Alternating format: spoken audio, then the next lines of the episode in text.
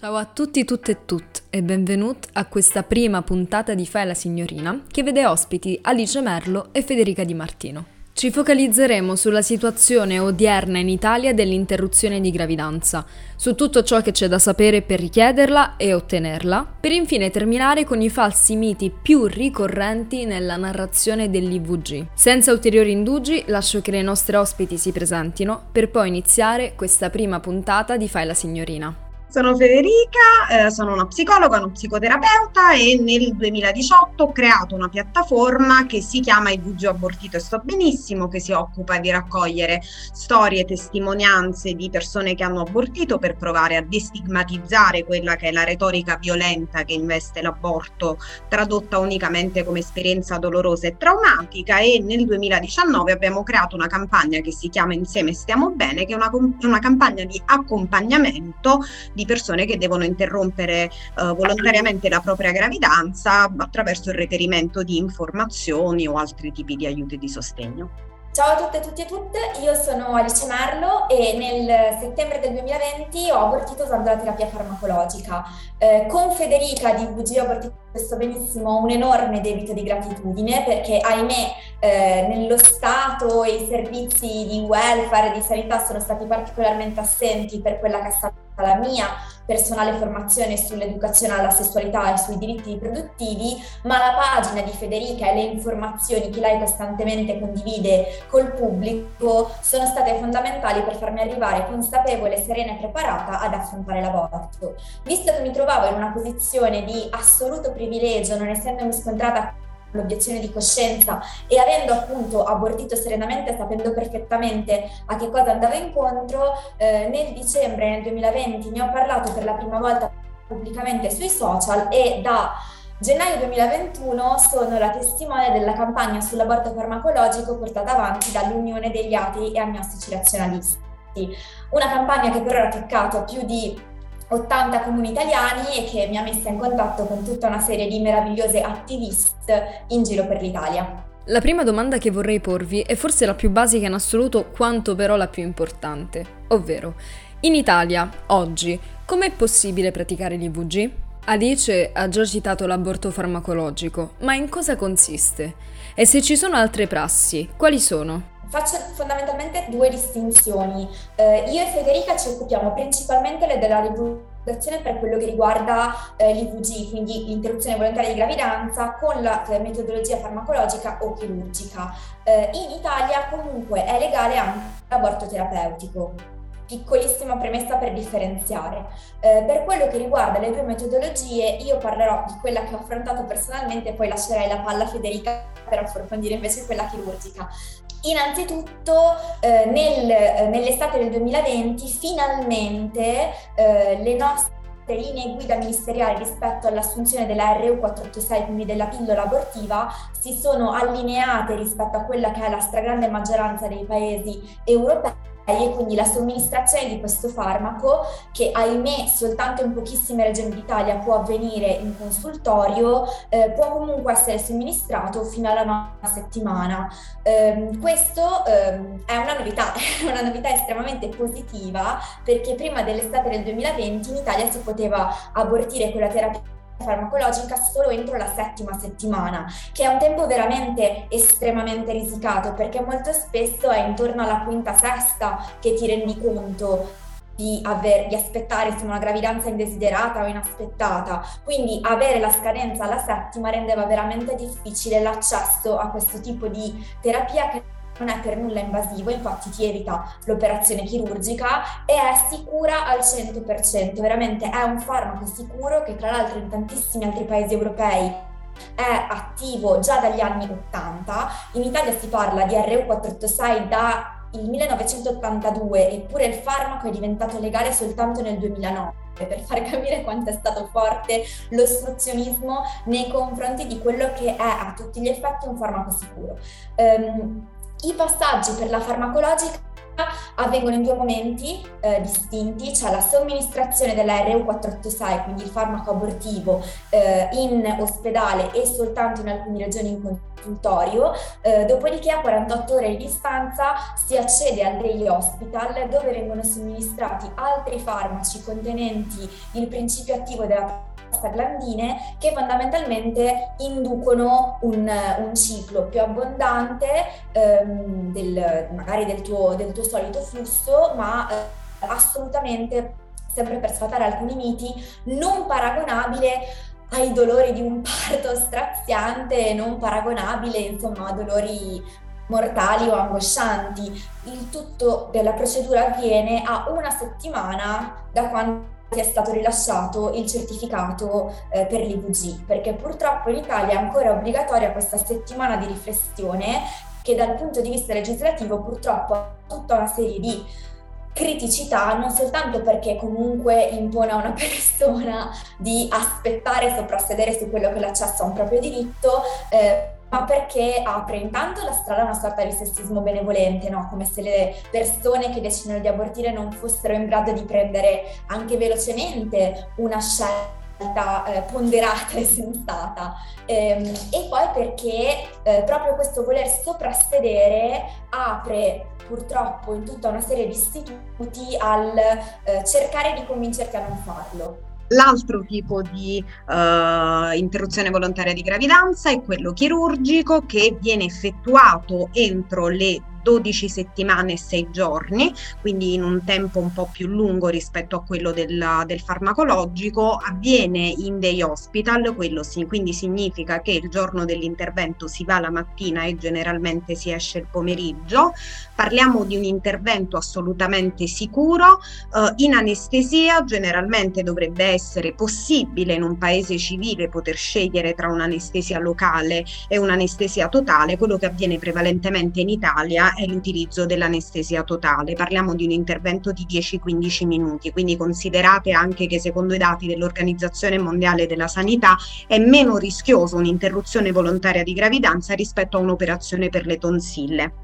Giusto? Così un attimo per darci due informazioni. Um, quindi ci si sveglia, chiaramente insomma si monitora tutta la situazione e poi in giornata è possibile andare via. Uh, per tutte le persone che mi scrivono, io approfitto insomma di questa diretta anche per provare a rispondere a quelle che sono un po' le domande che mi arrivano spesso sulla pagina, tra quale uh, aborto preferire tra il chirurgico e il farmacologico. Chiaramente il farmacologico è um, consigliato consigliabile rispetto al fatto che non parliamo di un intervento chirurgico, quindi parliamo di una pratica sanitaria che, come diceva Alice, prevede l'assunzione di due pillole e un'espulsione cor- dal, mh, dal corpo naturale, mentre invece nella pratica chirurgica c'è comunque un piccolo intervento, ma parliamo di due pratiche assolutamente sicure ed è una scelta assolutamente personale. Quello che succede è che ci sono persone che preferiscono non assumere la pillola, fare eh, un'anestesia, risvegliarsi operarsi quando tutto è finito, in quel caso possono assolutamente scegliere il chirurgico senza alcun tipo di problema, perché su questo poi fondamentalmente le differenze non sono così tante.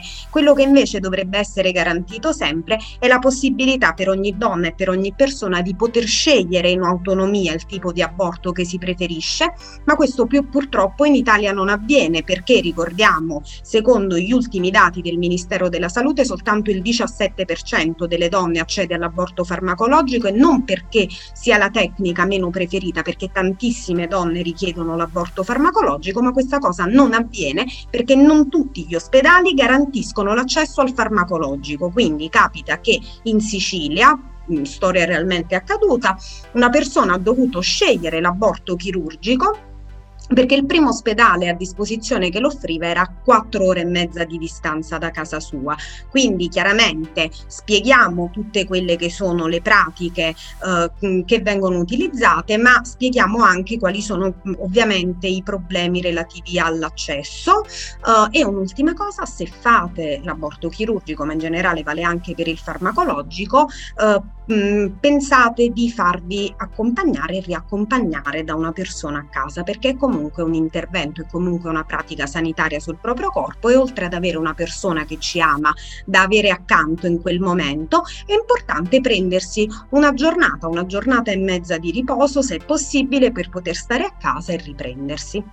Ok, adesso vorrei trattare dell'interruzione volontaria di gravidanza dal punto di vista legislativo. Quali sono le leggi in Italia che tutelano l'aborto? In che cosa sono limitanti? Come potrebbero essere migliorate? E infine, sono davvero rispettate? La legge che eh, garantisce il diritto di aborto in Italia è la legge 194 del 1978, che in realtà è una legge che va simpaticamente per negazione, perché in realtà la legge 194 non nasce per tutelare l'aborto, ma nasce per regolare la genitorialità responsabile, quindi per negazione noi comprendiamo che ci sia la possibilità che una persona questa genitorialità possa volerla non avere, ma e quindi si prevede l'aborto, ma nei fatti non c'è una legge legge che tutela il diritto di aborto e questo è sempre bene da avere, mh, da avere presente presente. La legge 194 è una legge del 1978 ed è una legge che nasce da un compromesso storico con quelli che sono i movimenti cattolici, in particolare dal movimento radicale che è stato il promotore rispetto a questo tipo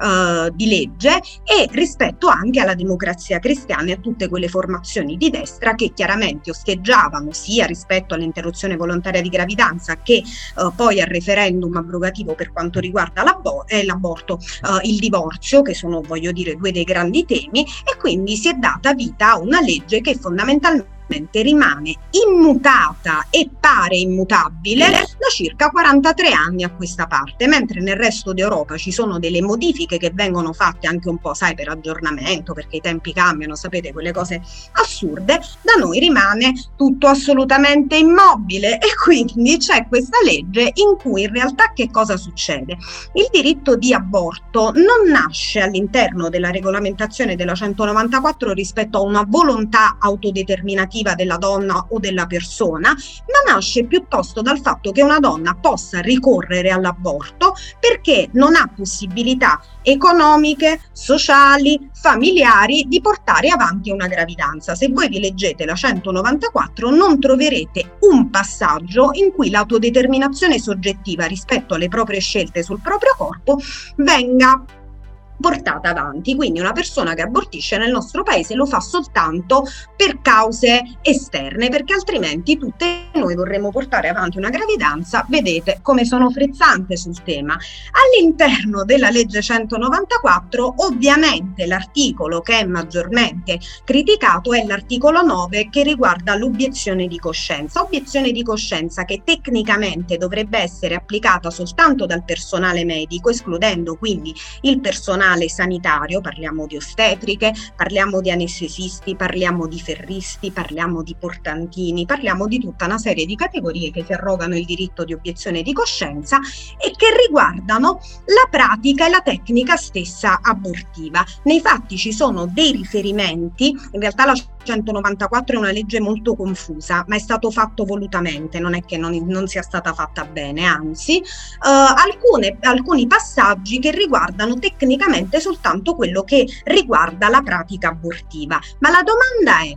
l'ostetrica che per esempio dovrebbe far sedere la donna sul lettino per poi avere l'aborto chirurgico, riguarda la pratica in sé oppure riguarda quello che precede e quindi non dovrebbe essere suscettibile all'obiezione di coscienza? Vi metto un po' di fronte a queste contrapposizioni posizioni per farvi capire come funziona l'aborto in Italia, tale per cui vi faccio questo spoiler, la soluzione è ognuno fa un po' come cazzo gli pare sostanzialmente, questa è un po' la sintesi di quello che avviene in Italia, vale anche per il consultorio, quindi il rilascio del certificato per questi sette giorni, perché in questi sette giorni si prevede che arrivi la Madonna discesa da cielo e ci dia un'illuminazione tale per cui poi decidiamo di portare avanti questa gravidanza, eh, tecnicamente non riguarda la pratica abortiva in senso stretto, ma è una pratica propedeutica a quello che succederà durante l'interruzione volontaria di gravidanza. Quindi che cosa succede? È suscettibile o non è suscettibile? L'articolo 9 parla, scusatemi se ogni tanto vi rimando ai cavilli degli articoli, ma è importante leggere la legge.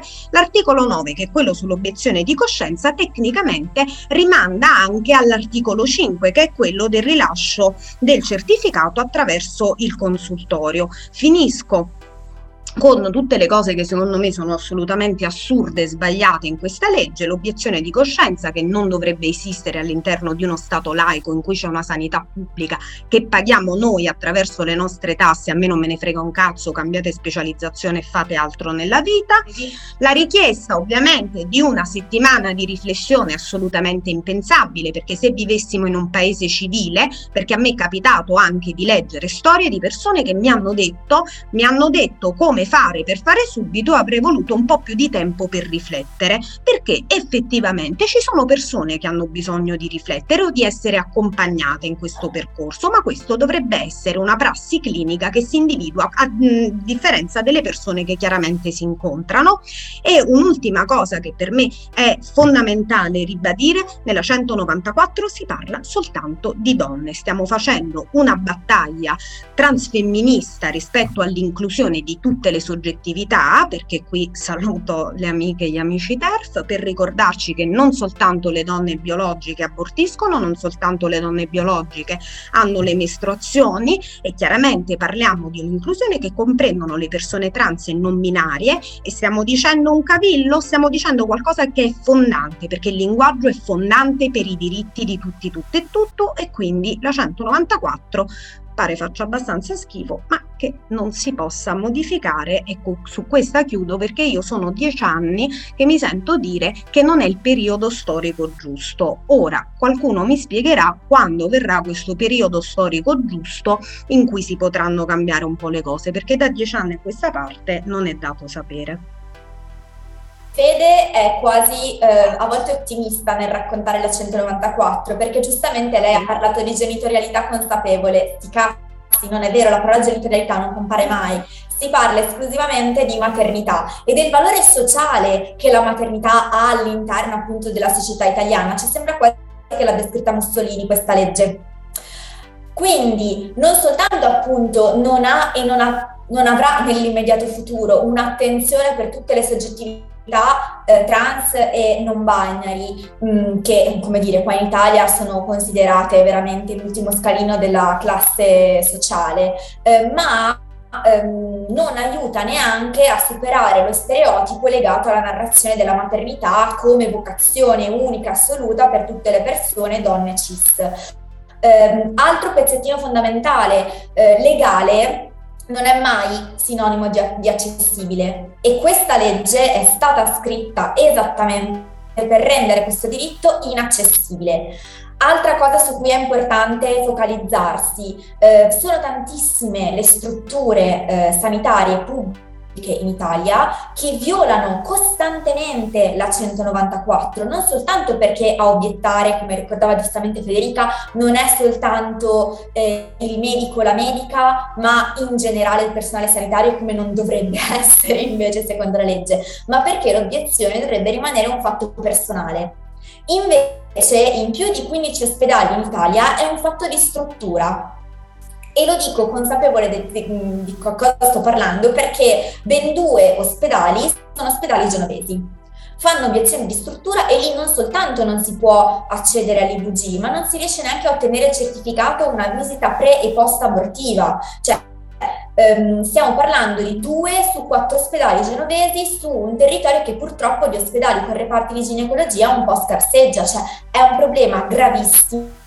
perché poi sempre per l'accessibilità, sempre per la distanza, anche che magari una persona deve fare con un mezzo privato con un mezzo pubblico, diventa davvero un grosso problema poter scegliere autonomamente per il proprio corpo la cosa migliore. L'ultimo pezzettino eh, riguarda questo mantra che purtroppo ripetono anche tantissime persone che si identificano come femministe del non voler mettere le mani sulla 190 94 perché in questo paese si rischia sempre un po' che il Vaticano e tutti i movimenti antiscelta e i vari pillon della situazione eh, possano, come dire, far cadere ulteriormente al ribasso quella che è già una legge nata male, nata vecchia. Però siamo un po' stufe, qua tra noi possiamo dircelo, di doverci veramente conquistare con le unghie con i denti un diritto che dovrebbe essere sacrosanto, anche perché a catena, nel momento in cui vado a intaccare una legge che parla del, che dovrebbe parlare del diritto all'autodeterminazione del mio corpo, vado a toccare tutta una serie di altri diritti e di leggi eh, che in Italia fanno acqua da tutte le parti. Pensa a quella sulla eh, transizione, la quindi la terapia per le persone trans, che è stata, come dire, rivista obbligatoriamente nel 2018 quando finalmente si è depatologizzata la condizione trans, ma che in Italia ancora tutta una serie di eh, problemi. E penso a un incontro che con Federica abbiamo fatto recentemente con il gruppo trans di Bologna nel quale è venuto fuori che ad esempio la eh, RU486 non viene somministrata alle persone che sono in transizione perché in realtà non si sa se la possano o non possano prendere perché non ci sono studi al riguardo. Quindi per tutte quelle persone è obbligatorio eh, procedere con la terapia chirurgica. È, è veramente un assurdo. Vorrei passare adesso al piano sociale, al piano comunitario dell'aborto. L'interruzione volontaria di gravidanza viene sempre raccontata con un neanche troppo velato tono di paternalismo drammatico che praticamente lo trasforma sempre in una situazione traumatica. Diventa sempre un processo doloroso che ci segnerà a vita. Ma ne siamo davvero sicuri? Perché una donna, per essere credibile all'interno di una società patriarcale, deve sempre raccontare una storia di sofferenza affinché il suo aborto sia giustificato agli occhi dell'intera comunità? Parto dalla mia esperienza perché alla fine io parto sempre dalla mia esperienza personale, eh, mi piace parlare delle cose che so. Eh, e quello che so è che l'aborto per me è stato in assoluto eh, l'atto più viscerale di riappropriazione del mio corpo e della mia vita che io abbia mai fatto. E in senso estremamente positivo. Eh, quindi quando poi ne ho parlato e in qualche modo si è... Ehm, scatenato anche l'odio online da parte dei movimenti e delle persone antiscelta, sono, come dire, rimasta non scottata, ma stupita da quanto queste persone che si definiscono per la vita molto virgolettato, in realtà poi nascondano tutta una serie di pericolosissime implicazioni su come invece vogliano controllarla la vita delle altre persone. Quindi non soltanto parliamo di diritti riproduttivi negati, ma anche di educazione alla sessualità negata e ostacolata, ma anche di eh, negazione dell'autodeterminazione del corpo nel momento in cui appunto eh, dovessi decidere di fare una transizione o nel momento in cui dovessi decidere di ricorrere all'eutanasia. Quindi è davvero un mondo di persone di merda che non meritano neanche di essere singolarmente citate, io lo ripeto sempre, è importante parlare di antiscelta per eh, sradicare la narrazione tossica che si è fatta per decenni e decenni di questi movimenti come comunque movimenti positivi che si prendono cura delle persone. Ecco, no per niente. Sempre parlando di cose che maneggio più o meno quotidianamente, in Liguria verrà recentemente, verranno recentemente discusse due eh,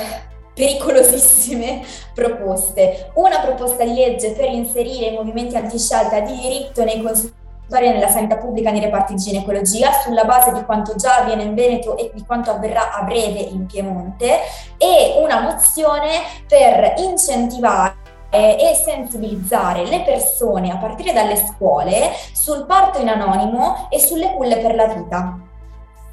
Momento di silenzio catartico per farvi capire quanto questa cosa è grave, è diseducativa ed è problematica. Um, tutto questo trova spazio uh, per due motivi. La legge 194 fa schifo abbiamo già detto, ma soprattutto la narrazione estremamente tossica e imposta dalla società eteropatriarcale dell'aborto come trauma, come dramma, come colpa e come vergogna. Non è così. Ma per sradicare questo tipo di narrazione servono più narrazioni diverse, che non significa soltanto narrazioni positive, ma significa narrazioni personali che accostino a esperienze dirette facce e nomi, perché siamo persone, siamo storie, ogni persona eh, avrà una storia diversa e una sensibilità diversa rispetto all'aborto, perché abbiamo vissuti differenti e eh, siamo cresciute magari in contesti diversi, ma ogni storia è valida. IVG abortito e sto benissimo nasce, innanzitutto nasce, io lo ripeto sempre, in maniera estremamente ingenua. Io non sapevo che cosa sarebbe successo mh, all'apertura di questa pagina. Mi sembrava una riflessione interessante, mi sembrava una possibilità utile e in realtà quello che ci siamo trovati ad affrontare, che affronto ogni giorno, adesso mentre stiamo parlando mi sono arrivate tre testimonianze per dirvi, um, è un vuoto, un vuoto narrativo, un vuoto culturale o da un lato c'è un vuoto culturale, dall'altro c'è un pieno, c'è un pieno di rappresentazioni e di narrazioni che gli altri hanno voluto su di noi, sulla nostra vita e sui nostri corpi. Io porto sempre un esempio molto pratico, panel di dibattito politico o in una trasmissione televisiva ci sono quattro uomini che parlano d'aborto, ci raccontano quanto sia drammatico per noi donne vivere l'aborto e questa cosa viene considerata naturale, viene normalizzata perché è così che deve essere di prassi, ma questo lo fanno anche persone che sostengono il diritto d'aborto, lo ha fatto Laura Boldrini, lo ha fatto Roberto Saviano in dei post che voglio dire sono usciti a cui ho risposto personalmente, se io racconto che ho abortito e che per me l'aborto è stata un'esperienza di benessere per la mia vita e per la mia storia, tutti si impressionano e quella cosa non è credibile. Questo perché? Perché c'è un'egida nat- narrativa, ovviamente frutto di un retaggio patriarcale, che vuole inquadrarci e incamerarci all'interno di un determinato vissuto. La riproduzione sul corpo delle donne è una pratica di potere che viene agita all'interno del nostro sistema e questa cosa non può essere non può essere delegata a nessun altro, ma investe noi, investe i nostri corpi, investe le nostre soggettività. Il processo politico, perché per me è un processo di pratica politica, di potere, per cui le nostre storie vengono continuamente silenziate, il nostro vissuto viene continuamente taciuto e rappresentato per altri, ha una funzione molto semplice, decidere al nostro posto, far sì che pratiche di violenza abortiva e contraccettiva vengano perpetrate ogni giorno all'interno dei luoghi della salute senza che nessuno dica niente e agire decisioni politiche legislative all'interno del nostro contesto. Quando si parla di unica modifica legislativa, molte persone mh, teneramente mi scrivono che cosa possiamo fare per cambiare le cose. In realtà non è così semplice, è un processo che va lavorato nel tempo, nella storia, modificando quella che è la narrazione comune sul tema dell'aborto. Ora, tre anni fa, quattro anni fa, nessuno avrebbe pensato di dire in Italia ho abortito e sto benissimo. Alice lo fa questo è una grande rivoluzione all'interno del nostro panorama culturale e sociale, perché questo vuol dire che noi che abbiamo abortito non siamo solo numeri, non siamo solo statistiche, non siamo soltanto il prodotto dei cartelli politici che vanno a seconda delle proprie elezioni. E questo lo dico da un lato e dall'altro, eh, perché c'è chi chiaramente sfrutta e strumentalizza l'aborto per andare contro e c'è chi si ricorda magicamente nel periodo elettorale che va garantito il periodo d'aborto e gli altri 300 364 giorni l'anno se ne fotte totalmente. Questa cosa io la trovo sempre abbastanza interessante, ma va bene. Non siamo questo, ma siamo corpi, siamo voci e siamo rivendicazioni. E questo corpo è un corpo politico che deve agire potere perché è quello che ci riguarda, perché è quello che ci appartiene. Quindi non siamo le, prove, le povere verginelle che sono andate all'altare immolate, non ci siamo, vi dico una cosa straordinaria, una notizia notizia per tutto il pubblico, non ci siamo ingravidate per autoimpollinazione. Prevedibilmente nel contesto c'era un'altra persona che non ha potere decisionale, ma che deve rientrare all'interno di una pratica di corresponsabilità contraccettiva e sulla consensualità. Per questo io continuo a dire e ripeterò sempre all'interno di una relazione stabile è importante con il proprio partner capire qual è la posizione rispetto anche alla salute riproduttiva e rispetto all'aborto, perché io con uno che è contrario all'aborto, ma manco per il caso. Concludiamo con l'ultima domanda. Alcuni di questi sono già stati citati, però magari ve ne verranno in mente altri. Quindi facciamo una carrellata dei falsi miti più ricorrenti riguardanti l'interruzione volontaria di gravidanza. Allora, su questo faccio un piccolo riferimento serio legato anche a quella che è la mia professione, che è quella di, di psicoterapeuta. Uh, uno dei miti, diciamo, uh, più esilaranti è quello della depressione post-traumatica abortiva. Ho scoperto anche che è stata portata avanti la depressione, ve lo giuro, siate serie mentre lo sto dicendo perché è una cosa serissima, depressione post-traumatica abortiva maschile. Cioè, ve l'ho detto che dovevate essere seri, è stata portata avanti questa roba, quindi ve lo giuro. Quindi in realtà che cosa si dice? Che l'aborto è sempre un trauma, se non fosse chiaro ce lo ripetiamo altre dieci volte così entriamo un po' più catarticamente nel ruolo, ma eh, si dice che eh, in realtà eh, conseguentemente all'aborto esistono dei sintomi paragonabili a quelli del disturbo post-traumatico da stress che è contenuto all'interno del DSM che è il manuale diagnostico um, e quindi queste cose relative all'aborto. In realtà tutti gli studi che sono stati fatti stati imprevedibilmente sono stati finanziati da associazioni cattoliche, non mi dite, con range bassissimi uh, di persone coinvolte all'interno della ricerca, uh, con uh, follow up assolutamente inutili ed irrisoristi e l'Organizzazione Mondiale della Sanità ha dichiarato ufficialmente che non esiste, che questo tipo di sindrome non è assolutamente correlata all'aborto e che in realtà il rischio di sviluppare dei sintomi di tipo mh, ansioso, ansia generalizzata, sono equiparabili tra persone che hanno portato a termine una gravidanza e persone che non l'hanno portata a termine. Quindi invito tutti i colleghi e le colleghe, prima di parlare all'interno dei loro bellissimi e serissimi blog professionali, perché questo ci serve sempre, prima di parlare del lutto dell'aborto per chissà chissà perché, vabbè la lascio là, perché se ne parla, eh, di informarsi bene sulle informazioni che vengono date, perché non è stato scientificamente provato e anzi il disturbo post-traumatico abortivo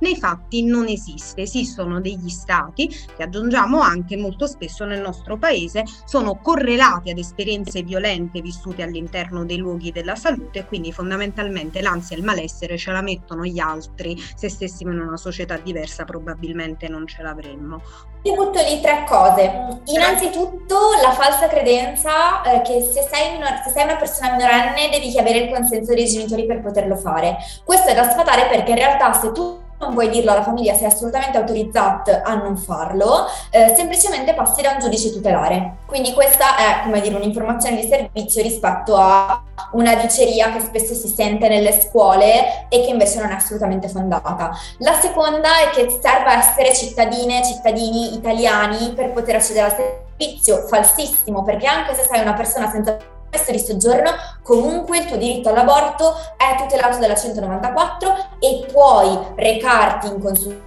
o in, nel reparto di ginecologia per accedere alla visita, al rilascio del certificato e poi all'iter eh, sia che tu scelga il farmacologico sia che tu scelga il chirurgico e questo in alcun modo ti farà segnalare. Quindi questo, eh, da questo punto di vista si è assolutamente tutelato nell'accesso. Eh, poi ovviamente c'è sempre il bingo del non trovarsi di fronte a un obiettore o un'obiettrice di coscienza, ma quello ahimè è un problema che dovrebbe risolvere il Ministero della Salute o eh, i presidenti di regione dovrebbero in qualche modo mobilitare il personale da una struttura all'altra e che così invece non fanno. L'ultima diciamo falsa diceria, io ci tengo a sottolinearlo perché mi è capitato più volte di assistere persone che ci sono cascate per causa disinformazione per colpa del loro medico di base, eh, e cioè che la settimana di riflessione la devi fare prima di avere il certificato di VG falso, cioè scriviamolo, falso, cazzata, disinformazione, è un modo per farti perdere tempo. Il certificato ti deve essere rilasciato nel momento in cui tu fai la visita, dopo aver fatto gli esami d'ETA e l'ECO tutto quello che serve, ma ti deve essere rilasciato. Non possono farti uscire dalla visita ginecologica dicendo torni tra una settimana e glielo rilascio, perché poi in realtà la settimana parte da quando tu hai il certificato. Quindi in questo modo ti fanno perdere due preziosissime settimane di tempo e questo non solo rischia di farti magari perdere l'accesso alla, farm- alla terapia farmacologica, ma rischia soprattutto di minare la tua salute mentale io provo in qualunque modo da anni a spiegare le pratiche abortive, nei, tipo faccio dei caroselli, faccio dei video, poi penso che sono troppo lunghi, allora provo a fare con immagine, allora provo a fare con una frase, ma in realtà riceverò sempre le stesse domande, questo perché non c'è una cultura che investe l'aborto come pratica della salute riproduttiva, però ci sono tante persone che mi fanno delle domande tipo eh, quanto si paga per abortire l'aborto all'interno all'interno della sanità pubblica, laica, è gratuito, non dovete pagare assolutamente niente a parte eventualmente i costi di ticket ed eventualmente se decidete di farvi il certificato da un ginecologo privato um, che è una scelta perché il certificato per l'IVG si può ottenere in consultorio gratuitamente dal vostro uh, ginecologo privato, um, facendo attenzione uh, preventivamente, io lo dico sempre, domandate alla persona che vi segue da anni, che seguiva vostra nonna, vostra zia, vostra sorella e tutte le cugine, se sia o non sia obiettore di coscienza, perché se fosse obiettore di coscienza se ne fotte di tutto questo e dei soldi che gli avete dato, il certificato non ve lo lascia valga anche per il medico di base. Il medico di base con ecografia può rilasciare il certificato per l'IVG e se vi dicono che questa cosa non è vera, voi potete anche denunciarli. Io vi ringrazio infinitamente Alice e Federica di esserci state. Avete portato un contributo enorme a questa prima puntata di Fai la signorina. Spero che chiunque ci stia ascoltando abbia appreso nuove informazioni o magari fugato qualche dubbio che aveva. Io vi rimando alla prossima puntata di Fai la signorina che tratterà della storia del femminismo. Grazie di averci seguito fin qui e a presto.